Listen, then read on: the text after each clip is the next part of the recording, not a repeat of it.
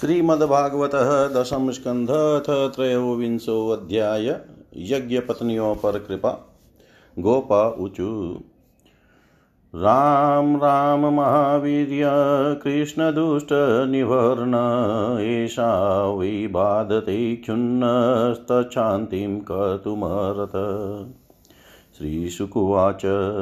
इति विज्ञापितो गोपै भगवान् देवकीसुत भक्ताया विप्रभार्याया प्रसिदन्निदं ब्रवीत् प्रयातदेव यजनं ब्राह्मणा ब्रह्मवादिन शत्रमाङ्गीरसं नाम याशते स्वर्गकाम्यया तत्र गत्वौदनं गोपा याचतास्मद्विसर्जिता कीर्तयन्तो भगवत आर्यस्य मम चाभिधाम् इत्यादिष्टा भगवता गत्वा याचन्त ते तथा कृताञ्जलिपुटा विप्रान् दण्डवत् पतिता भुवि।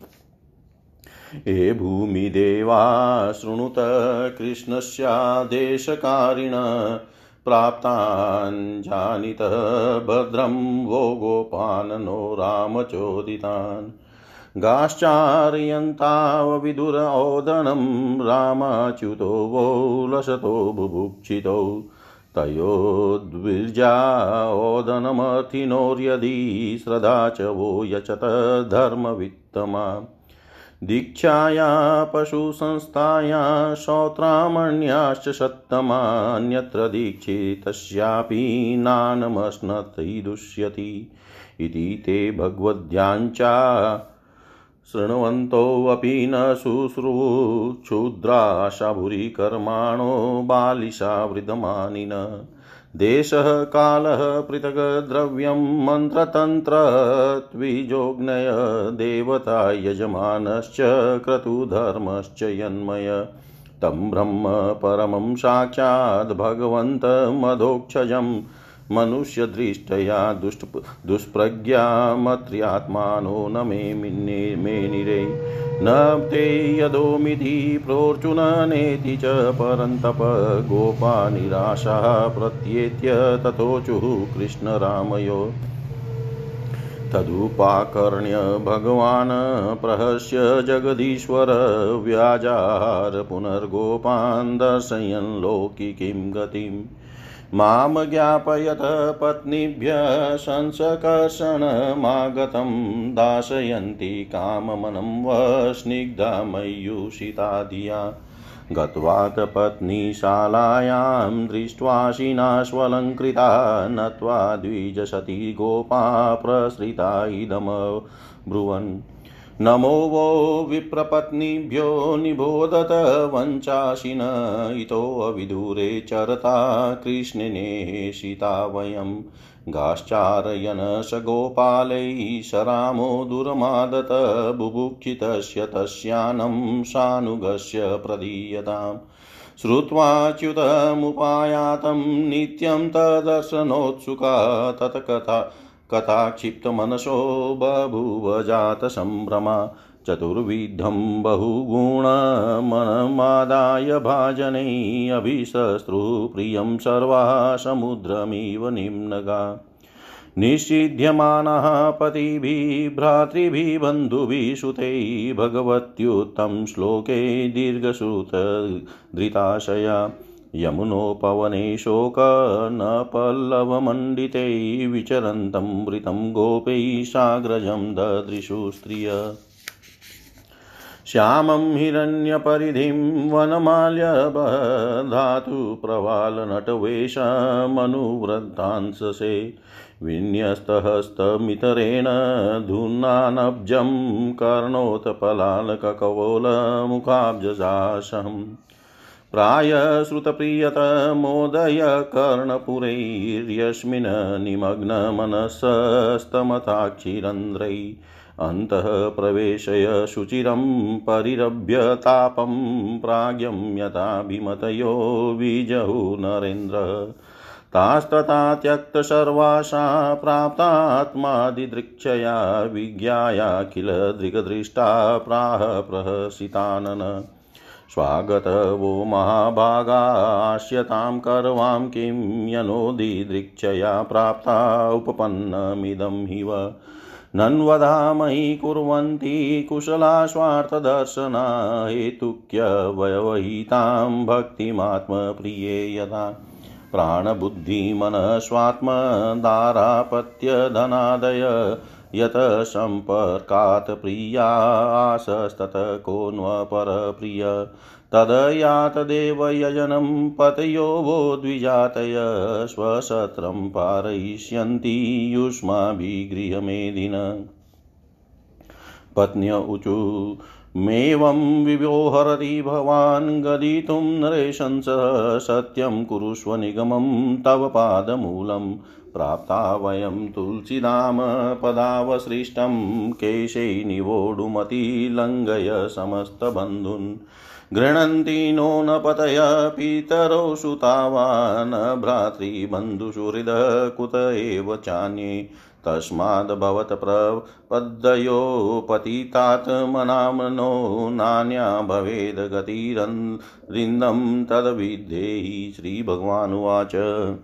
पतयो नाभ्यसूयेरन् पितृभ्रातृसुतादय लोका च वो मयोपेता देवापयनुमन्वते। न प्रीतयै अनुरागाय यङ्गसङ्गो नृणामिह तन्मनो मयि युञ्जानामचिरान् माँ वाप्स्यत। श्रीशुकुवाच इति युक्ता द्विजपत्न्यस्ता यज्ञवाटं पुनर्गता ते चानसूयव स्वाभिस्त्रिभिः स्त्रीभिः शत्रमपारयन्। तत्रैका विधृता भ्रत्रा भगवन्तं यथा श्रुतं, हृदोपगूह्य विजहौ देहं कर्मानुबन्धनम्।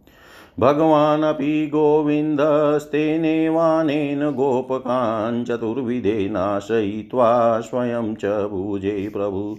एवं लीला नरवपु नृलोकमनुशीलयन् रेमे गोमोपगोपीनां रमयन् रूपवाकृते अथानुस्मृत्य विप्रास्ते अन्वतप्यन्न कृतागश यद्विश्वेश्वर यो याञ्चामहन्मनृविडम्बयो दृष्ट्वा स्त्रीणां भगवती कृष्णे भक्तिमलौकिकम्, आत्मानं च तथा हीनमनुतप्ता व्यगर्ह्यन् धिगजन्मनस्त्रीवृदविद्यां धिगव्रतं धिग बहुज्ञताम्।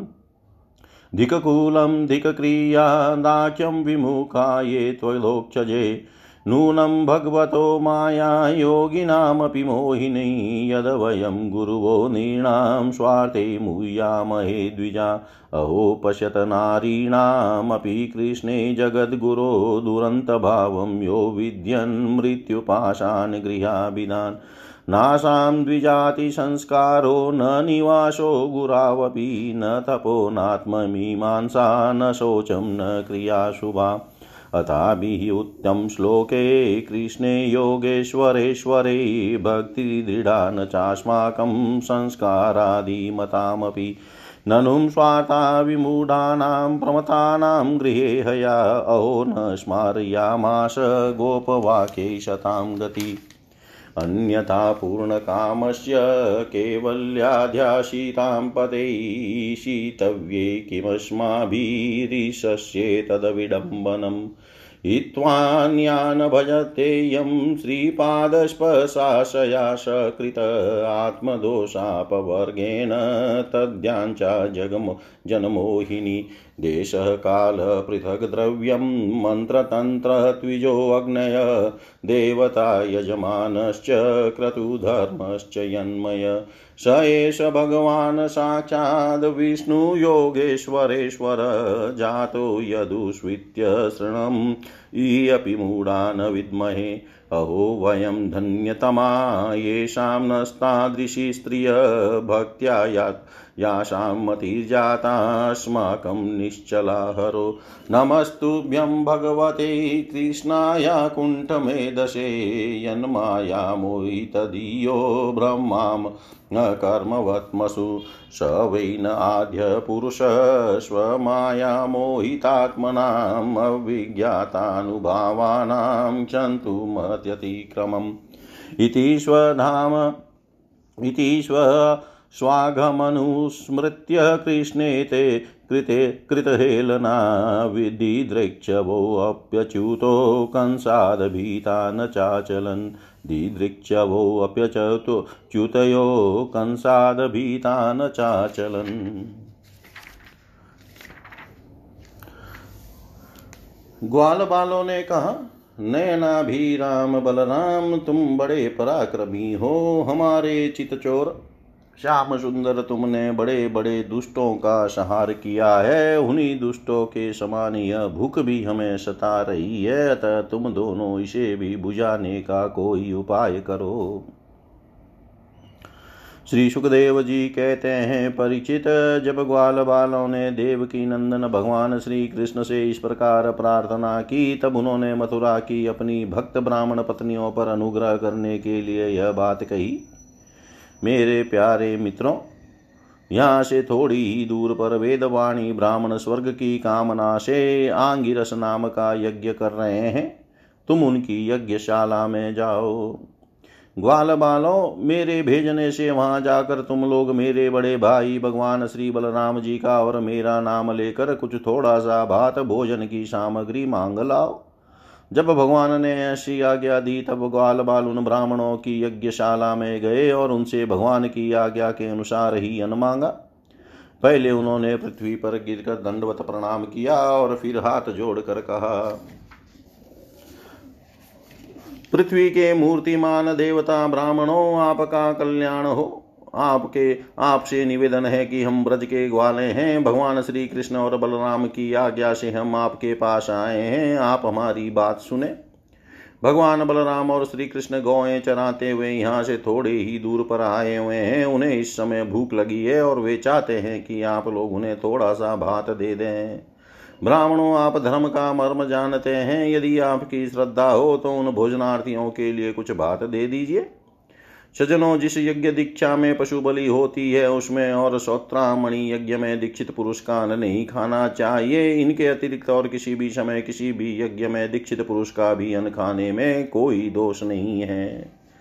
परीक्षित इस प्रकार भगवान के अन्न मांगने की बात सुनकर भी उन ब्राह्मणों ने उन उस पर कोई ध्यान नहीं दिया। वे चाहते थे स्वर्ग आदि तुच्छ फल, और उनके लिए बड़े बड़े कर्मों में उलझे हुए थे। सच पूछो तो वे ब्राह्मण ज्ञान की दृष्टि से थे बालक ही।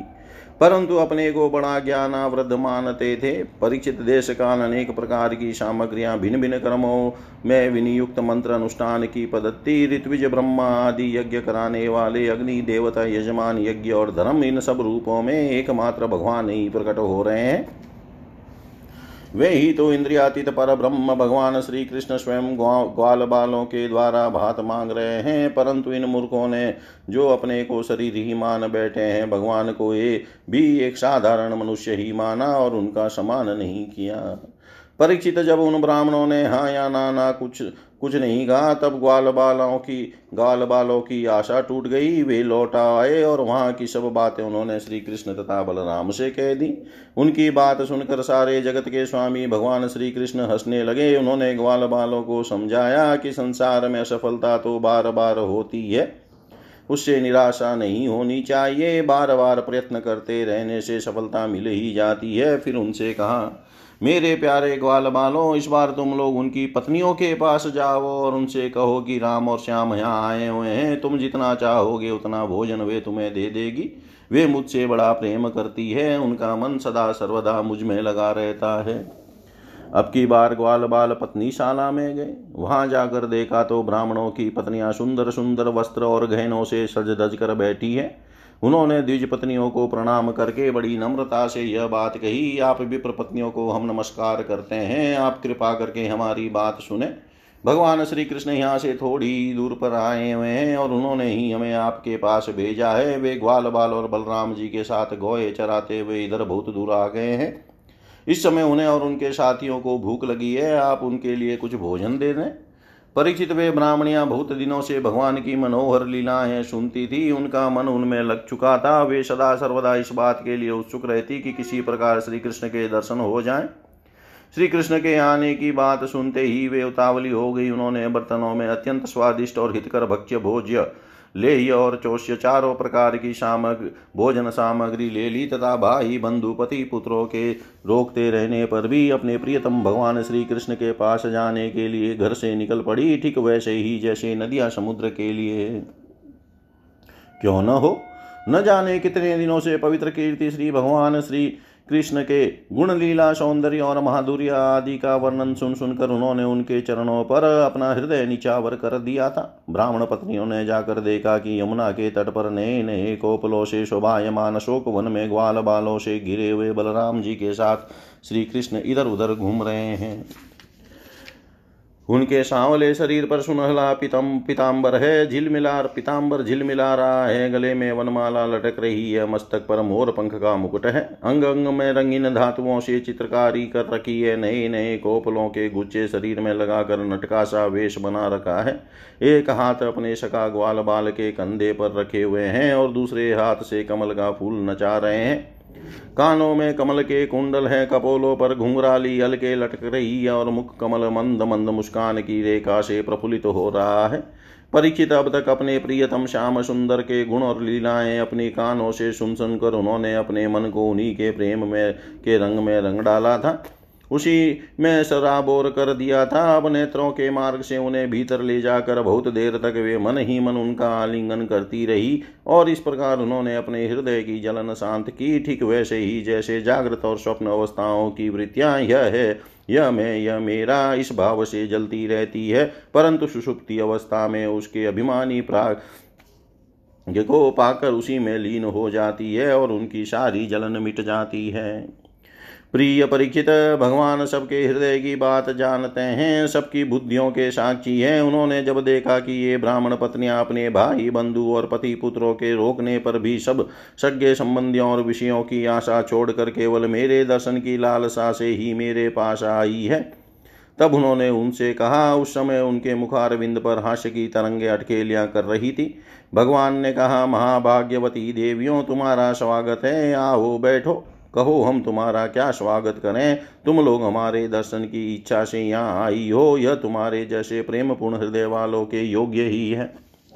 इसमें संदेह नहीं कि संसार में अपनी सच्ची भलाई को समझने वाले जितने भी बुद्धिमान पुरुष है, वे अपने प्रियतम के समान ही मुझसे प्रेम करते हैं और ऐसा प्रेम करते हैं जिसमें किसी प्रकार की कामना नहीं रहती, जिसमें किसी प्रकार का व्यवधान, संकोच, छिपाव, दुविधा या द्वेत नहीं होता। प्राण बुद्धि मन शरीर स्वजन स्त्री पुत्र और धन आदि संसार की सभी सभी वस्तुएँ जिसके लिए और जिसकी सन्निधि से प्रिय लगती है, उस आत्मा से, परमात्मा से, मुझ श्री कृष्ण से बढ़कर और कौन प्यारा हो सकता है? इसलिए तुम्हारा आना उचित ही है। मैं तुम्हारे प्रेम का अभिनंदन करता हूँ, परंतु अब तुम लोग मेरा दर्शन कर चुकी, अब अपनी यज्ञशाला में लौट जाओ। तुम्हारे पति ब्राह्मण ग्रस्त हैं। वे तुम्हारे साथ मिलकर ही अपना यज्ञ पूर्ण कर सकेंगे। ब्राह्मण पत्नियों ने कहा, अंतर्यामी श्याम सुंदर, आपकी यह बात निष्ठुरता से पूर्ण है, आपको ऐसी बात नहीं कहनी चाहिए। श्रुतियाँ कहती है कि जो एक बार भगवान को प्राप्त हो जाता है, उसे फिर संसार में नहीं लौटना पड़ता। आप अपना यह वेदवाणी सत्य कीजिए। हम अपने समस्त सके संबंधियों की आज्ञा का उल्लंघन उल्लंघन करके आपके चरणों में इसलिए आई हैं कि आपके चरणों से गिरी हुई तुलसी की माला अपने केशों में धारण करें। स्वामी, अब हमारे पति, पुत्र, माता, पिता, भाई, बंधु और स्वजन संबंधी हमें स्वीकार नहीं करेंगे, फिर दूसरों की तो बात ही क्या है? वीर शिरोमणे, अब हम आपके चरणों में आ पड़ी हैं, हमें और किसी का सहारा नहीं है, इसलिए अब हमें दूसरों की शरण में न जाना पड़े, ऐसी व्यवस्था कीजिए। भगवान श्री कृष्ण ने कहा, देवियों, तुम्हारे पति, पुत्र, माता, पिता, भाई, बंधु कोई भी तुम्हारा तिरस्कार नहीं करेंगे। उनकी तो बात ही क्या, सारा संसार तुम्हारा सम्मान करेगा। इसका कारण है, अब तुम मेरी हो गई हो, मुझसे युक्त हो गई हो। देखो न, यह देवता मेरी बात का अनुमोदन कर रहे हैं।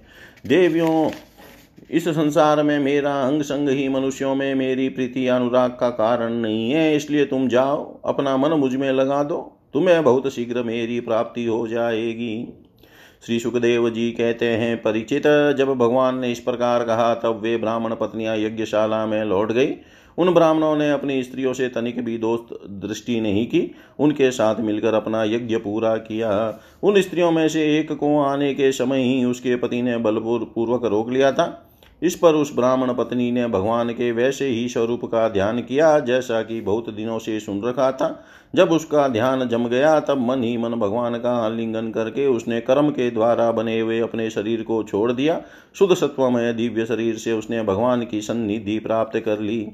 इधर भगवान श्री कृष्ण ने ब्राह्मणियों के लाए हुए उस चार प्रकार के अन्न से पहले ग्वाल बालों को भोजन कराया और फिर उन्होंने स्वयं भी भोजन किया। परीक्षित इस प्रकार लीला मनुष्य भगवान श्री कृष्ण ने मनुष्य की लीला की और अपने सौंदर्य, माधुर्य, वाणी तथा कर्मों से गौए, ग्वाल बाल और गोपिकाओं को आनंद, आनंदित किया और स्वयं भी उनके अलौकिक प्रेम रस का आस्वादन करके आनंदित हुए। परीक्षित इधर जब ब्राह्मणों को यह मालूम हुआ कि श्री कृष्ण तो स्वयं भगवान है, तब उन्हें बड़ा पछतावा हुआ। वे सोचने लगे कि जगदीश्वर भगवान श्री कृष्ण और बलराम की आज्ञा का उल्लंघन करके हमने बड़ा भारी अपराध किया है। वे तो मनुष्यों की सी लीला करते हुए भी परमेश्वर ही है। जब उन्होंने देखा कि हमारी पत्नियों के हृदय में तो भगवान का अलौकिक प्रेम है और हम लोग उससे बिल्कुल रीते हैं तब वे पछता पछता कर अपनी निंदा करने लगे। वे कहने लगे हाय हम भगवान श्री कृष्ण से विमुख हैं। बड़े ऊँचे कुल में हमारा जन्म हुआ। गायत्री ग्रहण करके हम द्विजाति हुए। वेदाध्यन करके हमने बड़े बड़े यज्ञ किए। परंतु वह सब का, किस काम का? धिकार है धिकार है। हमारी विद्या व्यर्थ गई। हमारे व्रत बुरे सिद्ध हुए। हमारी इस बहुत यथा को धिकार है, ऊँचे वंश में जन्म लेना, कर्म कांड में निपुण होना, किसी काम न आया, इन्हें बार बार धिकार है। निश्चय ही भगवान की माया बड़े बड़े योग्यों को भी मोहित कर लेती है, तभी तो हम कहलाते हैं कि मनुष्यों के गुरु और ब्राह्मण, परंतु अपने सच्चे स्वार्थ और परमार्थ के विषय में बिल्कुल भूले हुए हैं। कितने आश्चर्य की बात है, देखो तो सही, यद्यपि ये स्त्रियाँ हैं, तथापि जगत गुरु भगवान श्री कृष्ण में इनका कितना अगाध प्रेम है।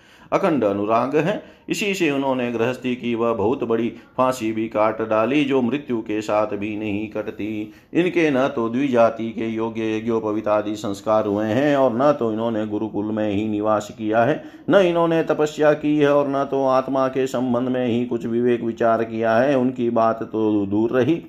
इनमें न तो पूरी पवित्रता है और न तो शुभ कर्म ही। फिर भी समस्त योगेश्वरों के ईश्वर पुण्य कीर्ति भगवान श्री कृष्ण के चरणों में इनका दृढ़ प्रेम है और हमने अपने संस्कार किए हैं, गुरुकुल में निवास किया है, तपस्या की है, आत्मा अनुसंधान किया है, पवित्रता का निर्वाह किया है, तथा अच्छे अच्छे कर्म किए हैं। फिर भी भगवान के चरणों में हमारा प्रेम नहीं है। सच्ची बात यह है कि हम लोग गृहस्थी के काम धंधों में मतवाले हो गए थे। अपनी भलाई और बुराई को बिल्कुल भूल गए थे। अहो भगवान की कितनी कृपा है। भक्त वत्सल प्रभु ने ग्वाल बालों को भेज कर उनके वचनों से हमें चेतावनी दी, अपनी याद दिलाई।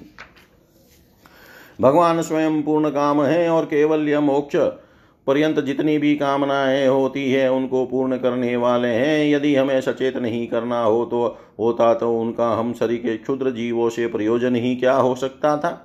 अवश्य ही उन्होंने इसी उद्देश्य से मांगने का बहाना बनाया। अन्यथा उन्हें मांगने की भला क्या आवश्यकता थी? स्वयं लक्ष्मी अन्य सब देवताओं को छोड़कर अपनी और अपनी चंचलता, गर्व आदि दोषों का परित्याग कर केवल एक बार उनके चरण कमलों का स्पर्श पाने के लिए सेवा करती रहती है। वे ही प्रभु किसी से भोजन की याचना करे। यह लोगों को मोहित करने के लिए नहीं तो और क्या है?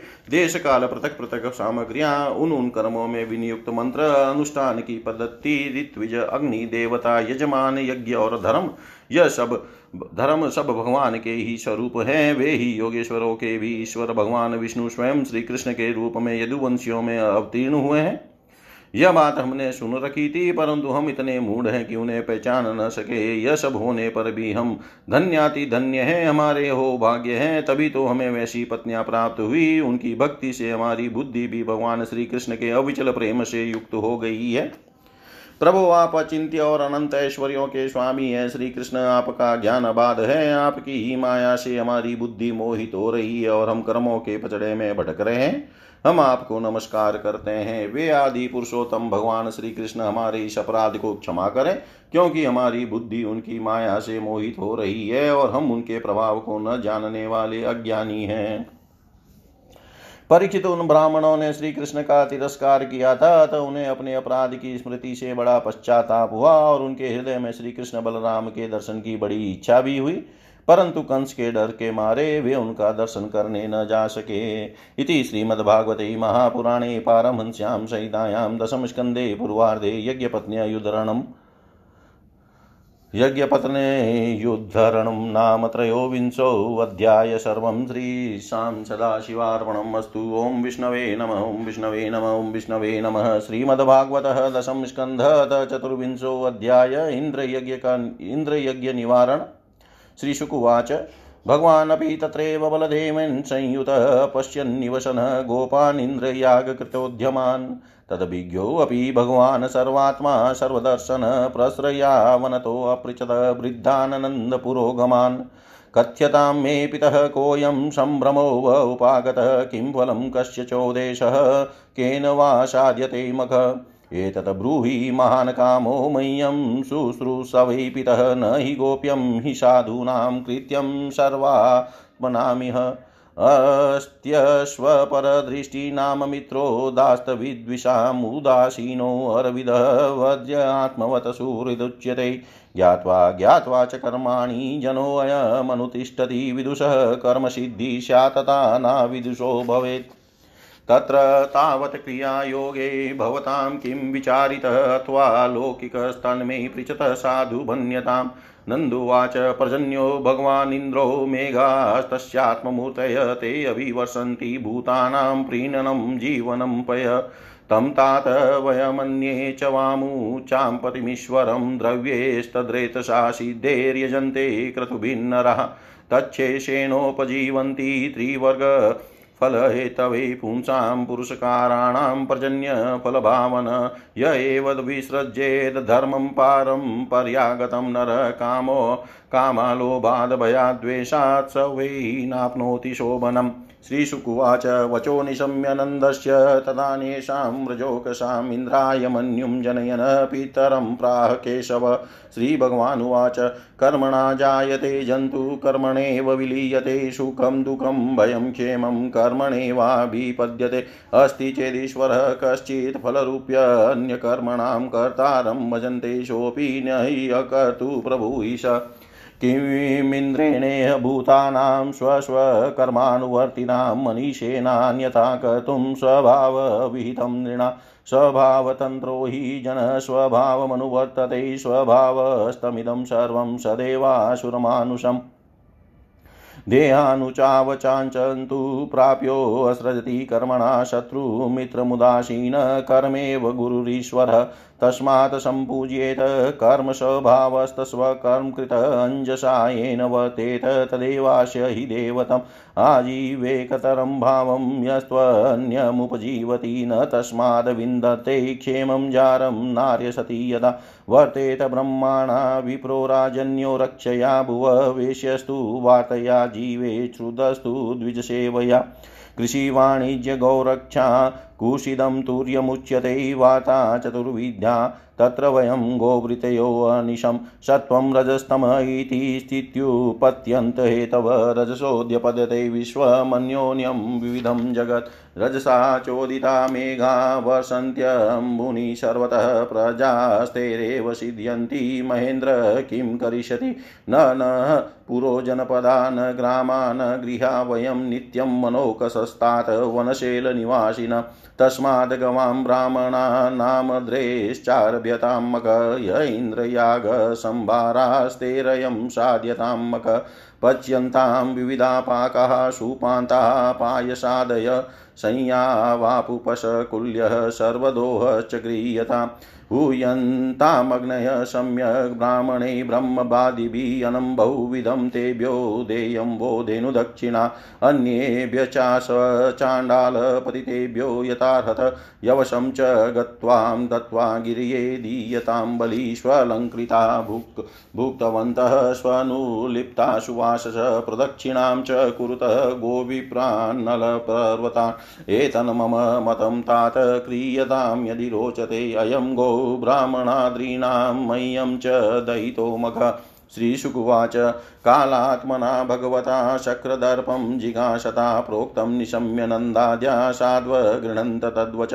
तथा च व्यदधु सर्व यताः मधुसूदनवाचयित्वा स्वस्त्ययनं तद्र द्रव्येण गिरिज गिरिद्विजान्। उपहत्य बलिन सर्वानादृतायवशं गवां गोधनानि पुरस्कृत्य गिरिं चक्रु प्रदक्षिणम् अर्णास्यनडुद्युक्तानि ते चारुह्यस्वलङ्कृता गोप्यश्च कृष्णवीर्याणि गायन्त्य सद्विजाशिष कृष्णस्त्वन्यतमं रूपं गोपविस्रम्भणं गतः शैलोऽस्मिति ब्रुवन् भूरि बलिमादद्बृहद्रुप वृदवपु तस्मौ नमो व्रजजनैः सह चक्रे आत्मनात्मनैः पश्यतः शैलोऽसौ रूपिणोऽनुग्रहं व्यदातेशोऽवजानन्तो मत्र्यान् कामरूपी वनोकश।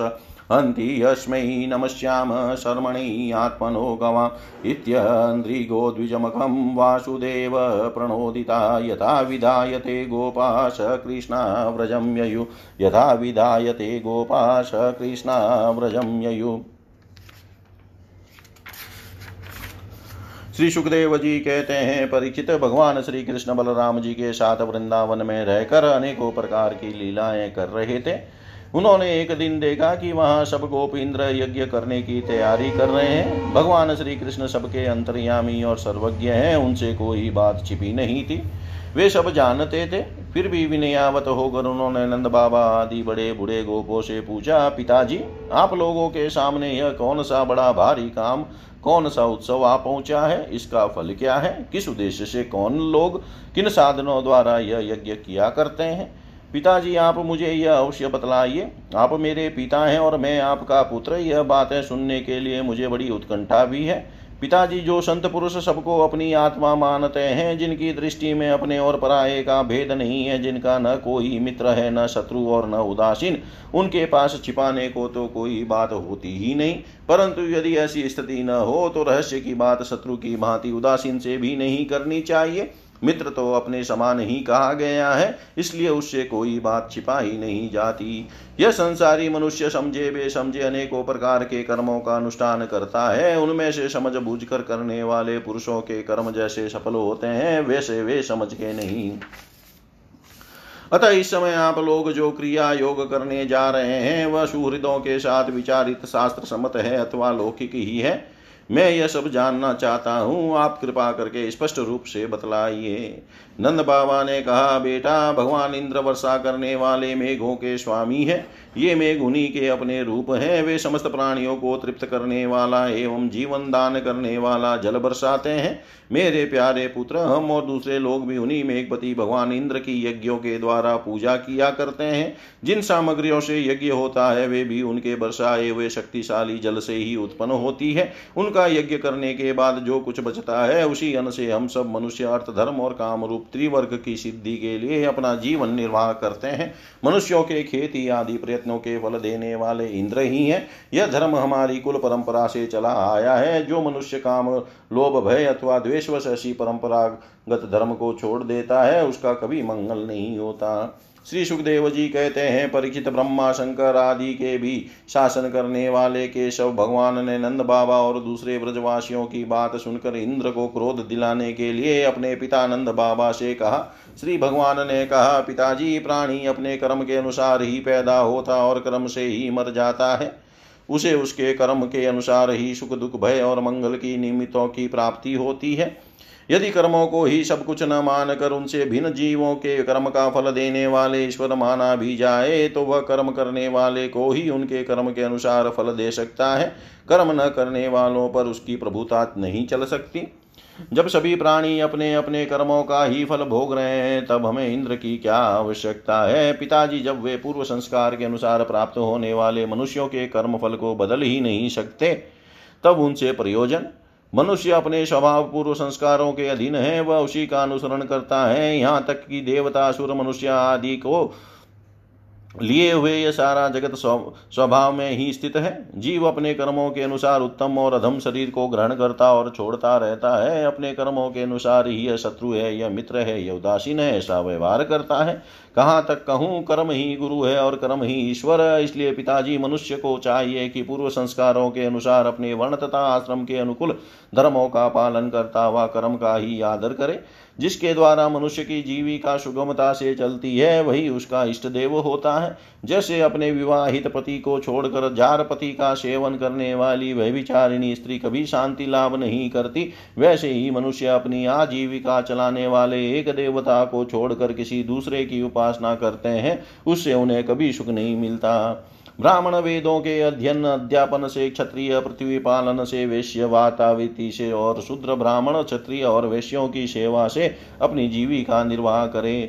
वैश्यों की वातावृत्ति चार प्रकार की है, कृषि, वाणिज्य गौरक्षा और ब्याज लेना। हम लोग उन चारों में से एक केवल गोपालन ही सदा से करते आए हैं। पिताजी इस संसार की स्थिति, उत्पत्ति और अंत के कारण क्रमशः सत्वगुण, रजोगुण और तमोगुण है। यह विविध प्रकार का संपूर्ण जगत स्त्री पुरुष के संयोग से रजोगुण के द्वारा उत्पन्न होता है। उसी रजोगुण की प्रेरणा से मेघ गण सब कहीं जल बरसाते हैं। उसी से अन और अन से ही सब जीवों की जीविका चलती है। इसमें भला इंद्र का क्या लेना देना है? वह भला क्या कर सकता है? पिताजी, न तो हमारे पास किसी देश का राज्य है और न तो बड़े बड़े नगर ही हमारे अधीन है। हमारे पास गाँव या घर भी नहीं है। हम तो सदा के वनवासी हैं। वन और पहाड़ ही हमारे घर है। इसलिए हम लोग गौवों, ब्राह्मणों और गिरिजा गिरिराज का यजन करने की तैयारी करें। इंद्र यज्ञ के लिए जो सामग्रियाँ इकट्ठी गई है, उन्हीं से इस यज्ञ का अनुष्ठान होने दें। अनेकों प्रकार के पकवान, खीर, हलवा, पुआ, पूरी आदि से लेकर मूंग की दाल तक बनाए जाए। व्रज का सारा दूध एकत्र कर लिया जाए। वेदवाणी ब्राह्मणों के द्वारा भली भांति हवन करवाया जाए और उन्हें अनेकों प्रकार के अनगोएँ और दक्षिणा दी जाए। और भी चांडाल पति तथा कुत्तों तक को यथा योग्य वस्तुएँ देकर गायों को चारा दिया जाए और फिर गिरिराज को भोग लगाया जाए। इसके बाद खूब प्रसाद खा पी कर सुंदर सुंदर वस्त्र पहनकर गहनों से सज सजा लिया जाए और चंदन लगाकर गौ ब्राह्मण अग्नि तथा गिरिराज गोवर्धन की प्रदक्षिणा की जाए। पिताजी, मेरी तो ऐसी भी ऐसी ही सम्मति है। यदि आप लोगों को रुचे तो ऐसा ही कीजिए। ऐसा यज्ञ गौ ब्राह्मण और गिरिराज को तो प्रिय होगा ही। मुझे भी बहुत प्रिय है। श्री सुखदेव जी कहते हैं, परीक्षित काल आत्मा, भगवान की इच्छा थी कि इंद्र का घमंड चूर चूर कर दे। नंद बाबा आदि गोपों ने उनकी बात सुनकर बड़ी प्रसन्नता से स्वीकार कर ली। भगवान श्री कृष्ण ने जिस प्रकार का यज्ञ करने को कहा था, वैसा ही यज्ञ उन्होंने प्रारंभ किया।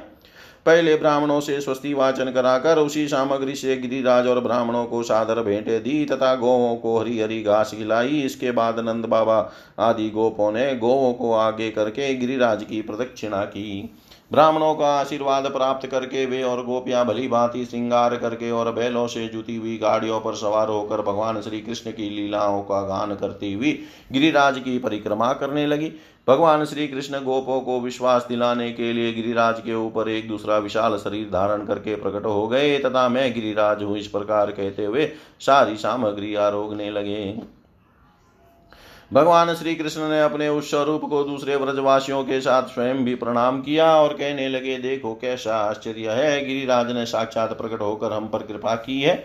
ये चाहे जैसा रूप धारण कर सकते हैं, जो वनवासी जीव इनका निरादर करते हैं, उन्हें ये नष्ट कर डालते हैं। आओ, अपना और गौवों का कल्याण करने के लिए इन गिरिराज को हम नमस्कार करें। इस प्रकार भगवान श्री कृष्ण की प्रेरणा से नंद बाबा आदि बड़े बड़े बड़े बूढ़े गोपों ने गिरिराज गो और ब्राह्मणों का विधि पूर्वक पूजन किया तथा फिर श्री कृष्ण के साथ सब व्रज में लौट आए। इति श्रीमद्भागवते महापुराणे पारमहंस्यां संहितायां चतुर्विशो अध्याय सर्व श्री श्रीशां सदाशिवार्पणम् अस्तु। ॐ विष्णवे नम ॐ विष्णवे नम ॐ विष्णवे नमः। श्रीमद्भागवतः दशम स्कन्धत पञ्चविंशोऽध्याय गोवर्धनधारण श्रीशुकुवाच।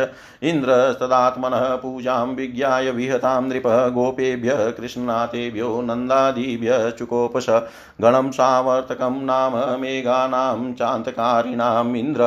प्राचोदयत क्रुधो वाक्यं चाये समान्युत अहो अहो श्रीमद्माहात्म्यं गोपानां काननोकषां कृष्णं मत्र्यमुपाश्रित्य ये चक्रुदेवदे देवहेलनं यथा दृढैः कर्ममयै क्रतुभिनामनोऽग्निभै विद्यामान्वीक्षि किं हित्वातिथि सन्ति भवार्णवं वाचालं बालिशं स्तब् स्तब्धमज्ञं पण्डितमानिनं कृष्णं मत्र्युमुपाश्रित्य गोपा मे चक्रुर्प्रियम् येषां श्रियावलिप्तानां कृष्णेनाध्यायितात्मना धुनतु श्रीमदस्तम्भं पशून्नयत सङ्क्षयम् अहं चैरावतं नागमारुह्यानुव्रजे व्रजं मरुदगणै महावीर्ये नन्दगोष्ठजिगांसया श्रीशुकुवाच इतं मग्वताज्ञप्ता मेघा निर्मुक्तबन्धनानन्दगोकुलमाशारै पीडयामाशुरोजसा विद्योतमाना विद्युब्धिस्तनन्तस्तन्नियुद्भि तीव्रे मरुदगणे नूना ववृषु जलशर्करा स्तूणा स्थूला वर्षधारा मुञ्च स्वभ्रेशभीक्षण च जलोगे प्लाव्यमाना भूना दृशतनतोन्नतम् अत्याशारातिवातेन पशवो जातवेपना गोपा गोप्यश्च सीतार्था गोविन्दं शरणं ययु। शिरसुताश्च कायेन प्रच्छाद्यारस् सारपीडिता वेपमाना भगवतः पादमूलमुपाययु कृष्ण कृष्ण महाभाग त्वनाथं गोकुलं प्रभो ऋतुमहर्षि देवान् कुपिताद् भक्तवत्सल शीलावर्षनिपातेन हन्यमानं चेतनम्। निरीक्षय भगवान् मेने कुपितेन्द्रकृतं हरियपत्वत्युल्बनं वर्षमतिवातं शिलामयं स्वयागे विहते अस्माभिरिन्द्रो नाशाय वर्षति तत्र प्रतिविधं सम्यगात्मयोगेन साधये लोके समानीनामोढ्याधीरिष्यते श्रीमदं तम न हि सद्भावयुक्तानां सुराणामीश विस्मयमतो सदां मानभङ्गप्रशमायोपकल्पते तस्मान्मच्छरणं गोष्ठं मनाथं मतपरिग्रहं गोपाये स्वात्मयोगेन यो सोऽयं मे व्रतं माहित इत्युक्त्वेकेन हस्तेन कृत्वा गोवर्धनाचलम् ददार लीलया कृष्णछात्रकमिव बालकः। अताः भगवान् गोपान्, हे अम्बतात व्रजौकश, यथोपजोषं विशत गिरिगतसगोदना न त्राशय्यवकार्यो मदस्ताद्रिनिपातने वातवर्षभयेनालं तत्राणं विहितं वा तथा विशुर्गतं कृष्णाश्वासितमानसा यथावकाशं सदना सव्रजाशोपजीविन क्षुत्रीडव्यत्ता च्युत्रिङ्व्यतः ते व्रजवासिभिः वीक्ष्यमाणो ददावद्रीं सप्ताहं नाचलत्पदा कृष्णयोगानुभावं तं निशाम्येन्द्रोऽतिविस्मितः निस्तम्भो भ्रष्टसङ्कल्प श्वानमेघान् सन्न्यवारय खं व्यभ्रूमुदितादित्यं वातवर्षं च दारुणं निशाम्योपरतं गोपान् गोवर्धनधरोऽब्रवीत् निर्यात त्यजत त्रांस गोपासंस्त्रीधनार्भका उपारतं वातवर्षं व्युदपा च निमग्नः ततस्ते निर्ययुगोपः स्वं स्वमादाय गोदनं शकटो उपकरणं स्त्रीबालस्तविरासने भगवानपि तं शेलं स्वस्थाने पूर्ववतः प्रभु पश्यतां सर्वभूतानां स्थापयामाश लीलया। तं प्रेम वेगानिवृता व्रजोकशो यथा शमीयुपरिरम्भणादिभिः गोप्यश्च सस्नेहं पूजयन्मुदा दक्षाक्षताद्भिर्युयुजुषदाशिष यशोदारोहिणी नन्दो रामश्च बलिनाम्बरः कृष्णमालिङ्गयुजारीश राशिषः स्नेहा कातरा दिवि देवगणा साध्या सिद्धगन्धर्वचारणा तुष्टु वुमुचुस्तुष्टा पुष्पवर्षाणि पार्थिव शङ्खदुन्दुभयो नेदुदिवि देवप्रणि प्रणोदिता जगुगन्धर्वपतयस्तुम्बुरुप्रमुखा नृप ततोऽनुरुक्तैः पशुपैः परिश्रितो राजनस गोष्ठं सबलोऽव्रजद्धरी तथा विधान्यस्य कृतानि गोपिका गायन्त्ययुमुदिता हृदि स्पर्शः गायन्त्ययुमुदिता हृदि स्पर्शः। श्री सुखदेव जी कहते हैं परीक्षित जब इंद्र को पता लगा कि मेरी पूजा बंद कर दी गई है, तब वे नंद बाबा आदि गोपों पर बहुत ही क्रोधित हुए। परंतु उनके क्रोध करने से क्या होता क्या? उन गोपों के रक्षक तो स्वयं भगवान श्री कृष्ण थे। इंद्र को अपने पद का बड़ा घमंड था। वे समझते थे कि मैं ही त्रिलोकी का ईश्वर हूँ। उन्होंने क्रोध से तिल मिलाकर प्रलय करने वाले मेघों के सावर्तक नामक गण को व्रज पर चढ़ाई करने की आज्ञा दी और कहा ओ इन जंगली ग्वालों को इतना घमंड सचमुच यह धन का ही नशा है भला देखो तो सही, एक साधारण मनुष्य कृष्ण के बल पर उन्होंने मुझ देवराज का अपमान कर डाला। जैसे पृथ्वी पर बहुत से मन बुद्धि पुरुष भवसागर से पार जाने के सच्चे साधन ब्रह्म विद्या को तो छोड़ देते हैं और नाम मात्र की टूटी हुई नाव से कर्ममय यज्ञों से इस घोर संसार सागर को पार करना चाहते हैं। कृष्ण भगवादी नादान अभिमानी और मूर्ख होने पर भी अपने को बहुत बड़ा ज्ञानी समझता है। वह स्वयं मृत्यु का ग्रास है, फिर भी उसी का सहारा लेकर इन हीरों ने मेरी अवहेलना की है। एक तो ये यों ही धन के नशे में चूर हो रहे थे। दूसरे कृष्ण ने इनको और बढ़ावा दे दिया। अब तुम लोग जाकर इनके इस धन के घमंड और हेकड़ी को धूल में मिला दो तथा उनके पशुओं का संहार कर डालो। मैं भी तुम्हारे पीछे पीछे ऐरावत हाथी पर चढ़कर नंद के व्रज का नाश करने के लिए महापराक्रमी मरुदगणों के साथ आता हूँ। श्री सुखदेव जी कहते हैं, परीक्षित इंद्र ने इस प्रकार प्रलय के मेघों को आज्ञा दी और उनके बंधन खोल दिए। अब वे बड़े वेग से नंद बाबा के व्रज पर चढ़ाए और मुसलधार पानी बरसाकर सारे व्रज को पीड़ित करने लगे। चारों ओर बिजलियाँ चमकने लगी, बादल आपस में टकरा कर कड़कने लगे और प्रचंड आंधी की प्रेरणा से वे बड़े बड़े ओले बरसाने लगे। इस प्रकार जब दल के दल बादल बार बार आका आकर खंबे के समान मोटी मोटी धाराएँ गिराने लगे। तब ब्रज भूमि का कोना कोना पानी से भर गया और कहाँ नीचा है, कहाँ ऊँचा, इसका पता चलना कठिन हो गया। इस प्रकार मुसलधार वर्षा तथा झंझावात के जपोटे से जब एक एक पशु ठिठुरने और कांपने लगा, ग्वाल और ग्वाली ने भी ठंड के मारे अत्यंत व्याकुल हो गई। तब वे सबके सब भगवान श्री कृष्ण की शरण में आए। मुसलधार वर्षा से सताए जाने के कारण सबने अपने अपने सिर और बच्चों को निहू कर अपने शरीर के नीचे छिपा लिया था और वे कांपते कांपते भगवान की चरण शरण में पहुँचे और बोले, प्यारे श्री कृष्ण तुम बड़े भाग्यवान हो। अब तो कृष्ण केवल तुम्हारे ही भाग्य से हमारी रक्षा होगी। प्रभु इस सारे गोकुल के एकमात्र स्वामी, एकमात्र रक्षक तुम ही हो। भक्त वत्सल इंद्र के क्रोध से अब तुम ही हमारी रक्षा कर सकते हो। भगवान ने देखा कि वर्षा और ओलों की मार से पीड़ित होकर सब बेहोश हो रहे हैं। वे समझ गए कि यह सारी करतूत इंद्र की है। उन्होंने ही क्रोधवश ऐसा किया है। वे मन ही मन कहने लगे, हमने इंद्र का यज्ञ भंग कर दिया है। इसी से वे ब्रज के नाश करने के लिए बिना ऋतु के ही यह प्रचंड वायु और ओलों के साथ घनघोर वर्षा कर रहे हैं। अच्छा मैं अपनी योग माया से इसका भली भांति जवाब दूँगा। ये मूर्खतावश अपने को लोकपाल मानते हैं। इनके ऐश्वर्य और धन का घमंड तथा ज्ञान में चूर चूर कर दूँगा।